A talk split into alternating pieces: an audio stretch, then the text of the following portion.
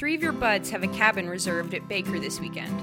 It's gonna be awesome. Everyone gets off work at 5. You'll pack the car, hit the road by 6, and get there by 9. Oh, man, but then there's the food.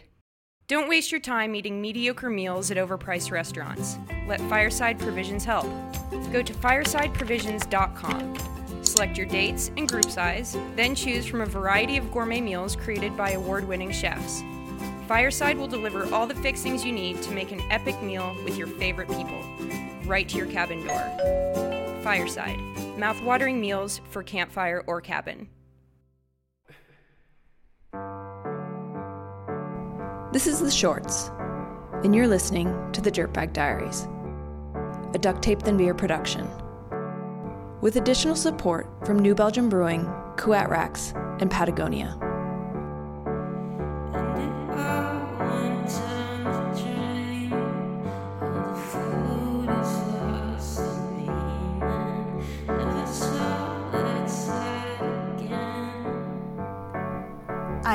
Having books overdue at the library, and I cannot stand the feeling of missing deadlines. So I avoided walking by the gear issue closet the way you might avoid bumping into someone who had loaned you a bunch of money that you couldn't pay back yet. I felt like the person manning the gear rental counter somehow knew about the pair of rented climbing shoes tucked down inside my backpack, knew that I shouldn't have them. They were weeks overdue, after all but I couldn't fathom letting them out of my hands now. I'd signed up for a job mopping floors and scrubbing bathrooms at McMurdo Station in Antarctica for a summer season. I'd been lured by the thought of adventure and the free ticket to New Zealand on the way back. It turned out to be an adventure, all right, just not exactly the way that I had pictured it. My job involved cleaning one of the biggest, most high traffic buildings on station, Building 155. The building housed the galley, the computer lab, the housing office, the recreation office, and also a bunch of dorm rooms and lounges, all of which drew an endless stream of people to dirty the hallways and restrooms. With each day of summer, the sun lingered higher and higher in the sky. Eventually, it just circled in a continuous loop overhead. The ice around station melted, which left massive patches of volcanic mud between all the buildings. So, of course, a never ceasing trail of red black footprints tracked through the hallways of my building. Eventually, I learned to let go and enjoy the endless cleaning process, swirling the cotton mop head zen like back and forth across the tile, rhythmically dancing with the heavy wooden handle in my Carhartts and hiking boots.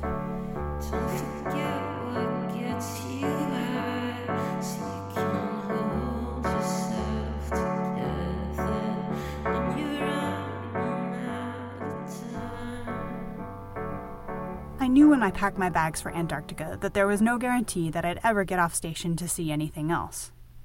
I knew I would work indoors, and that any extra field trips off station, or boondoggles as they called them, would be a bonus, just the icing on the cake, and that didn't really bother me much at first. The air that had rushed at me when I first stepped off the plane felt colder than anything I'd felt before, probably just about 15 below zero.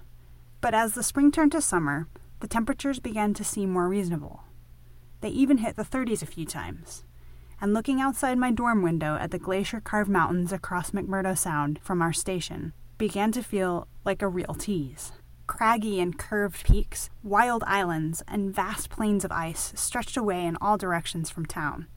A couple of different hiking routes branched out from the station, and flags mark each of the routes every 20 feet or so to show the safe way amongst the crevasses and to keep travelers from getting lost in a whiteout. But other than the occasional blustery walk up Observation Hill or out to Castle Rock, my life had started to revolve solely between my dorm room, Building 155, and one of the three rustic bars on station. I worked 60 hours a week with one day off. I shared a tiny room with another young woman and the set of bunk beds, desk and chair, and two small closets left only enough room to walk in between. And my roommate worked nights, so when I finished my workday and just wanted to change my clothes or have a little quiet time alone, she was still sleeping in our room, in the middle of her night. So I whiled away my evening hours either knitting in a dorm lounge, running on one of the station's couple of treadmills, or sipping beer on a bar stool. Until the Sunday afternoon when I followed my friend Doug up a narrow, twisted staircase in one of the crusty, garage like buildings left over from the station's army days. Behind the door at the top of those stairs hid a magical place. Someone had attached sheets of plywood to the walls and the ceiling of the room, arching at various angles. Plastic climbing holds dotted the walls and ceiling at regular intervals, except for a couple of small windows, through which the bright white Antarctic summer light shone. Stained, misshapen twin mattresses covered the floor. Doug plopped down on a mattress and pulled on his climbing shoes. I laced up the purple rentals and watched him as he nimbly traversed around the room, clinging to holds without ever dabbing a foot down. He looked like a ballet dancer to me. Doug grunted, reaching for a distant hold, and then plopped with a sigh down on the mattress. It's your turn, he said. Try only using the ones with the pink tape. I grasped a knob on the wall and placed my feet onto two small nubbins for footholds. I felt embarrassed that I didn't really know how to do it, but my excitement for this new thing quickly outshone any embarrassment. I gunned for the next right handhold, then the left. I only made it a few feet before I lost my grip and popped backward to a seat on the pile of mattresses. Before I even got back on the wall, I knew that I wouldn't be taking those purple shoes back to gear issue that night. And probably not the next night either.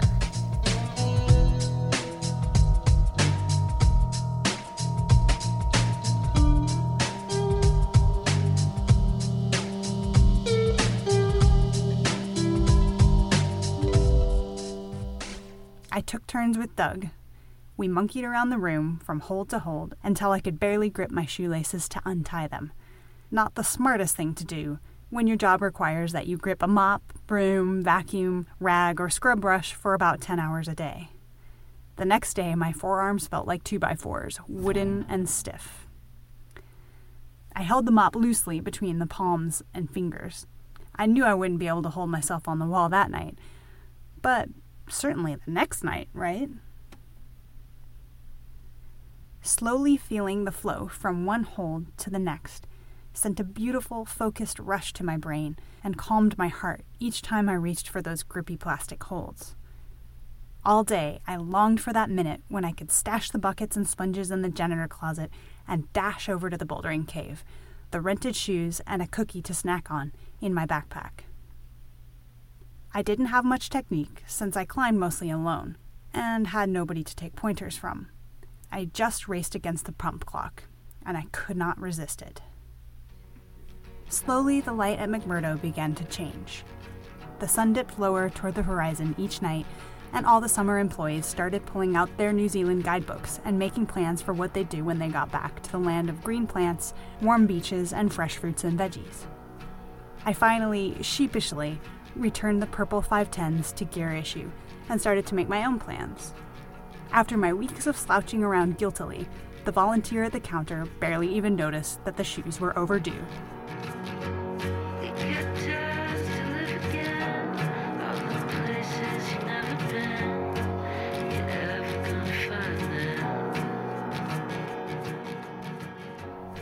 One day during my last couple of weeks on station, lost in thought, in the middle of a workday. I pulled each of the trash cans out of their respective cupboards in a dorm lounge to empty them into their matching big dumpsters. Since there's no landfill at McMurdo, the station divides trash and recycling into 12 different categories, which the waste department then sorts into even more categories and ships away each year when the resupply cargo ship arrives. One of the categories stays on station, though the stuff in the skua bin. A real life skua is a lot like a seagull, but bigger. They're what scientists call kleptoparasites because they'll steal food that's already been caught or collected by other animals. A handful of skuas usually swarms around the McMurdo trash bins, waiting for a scrap to steal. They've even been known to swoop sandwiches right out of people's hands. In the McMurdo trash and recycle system, the bins labeled skua are like free boxes. Got a shirt that you don't need anymore?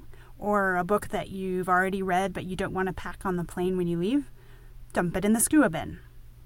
When the bins fill up, we janitors would carry the stuff to Skua Central, kind of like a grungy version of Goodwill with no price tags.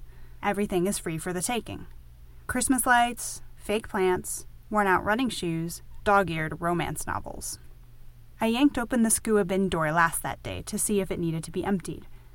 Sometimes days would go by without anything interesting being left. But I never knew what I would find in there, so I cautiously lifted a grungy t shirt to see what lay underneath.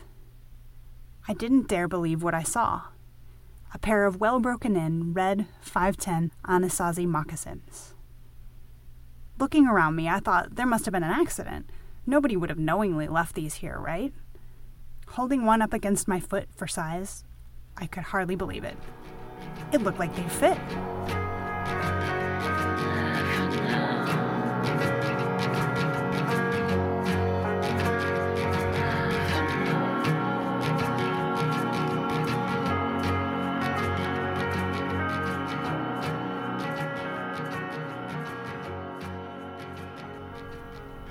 I didn't know where I'd go climbing again once I left McMurdo, or who I could do it with. But I packed the shoes in my duffel and left them in a locker while I backpacked and hitchhiked around New Zealand for a few weeks.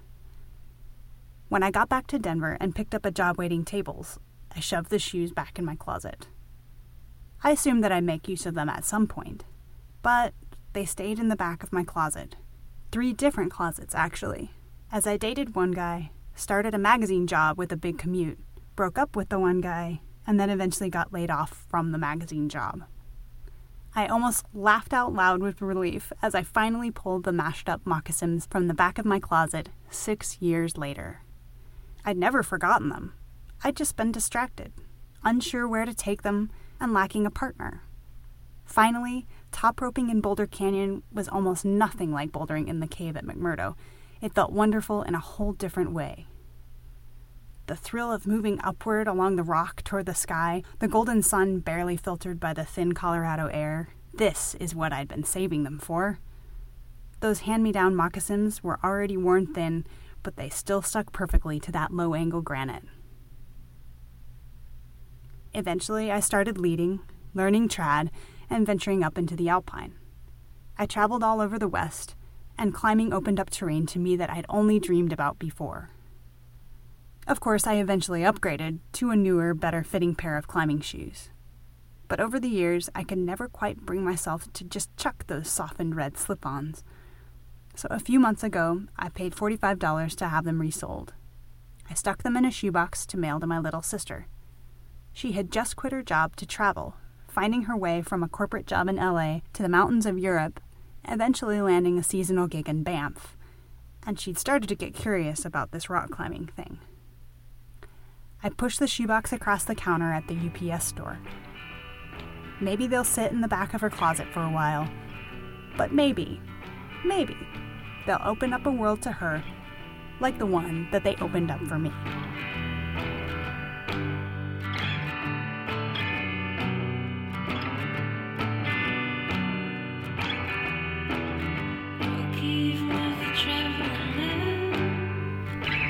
My name is Hilary Oliver, and this is my short.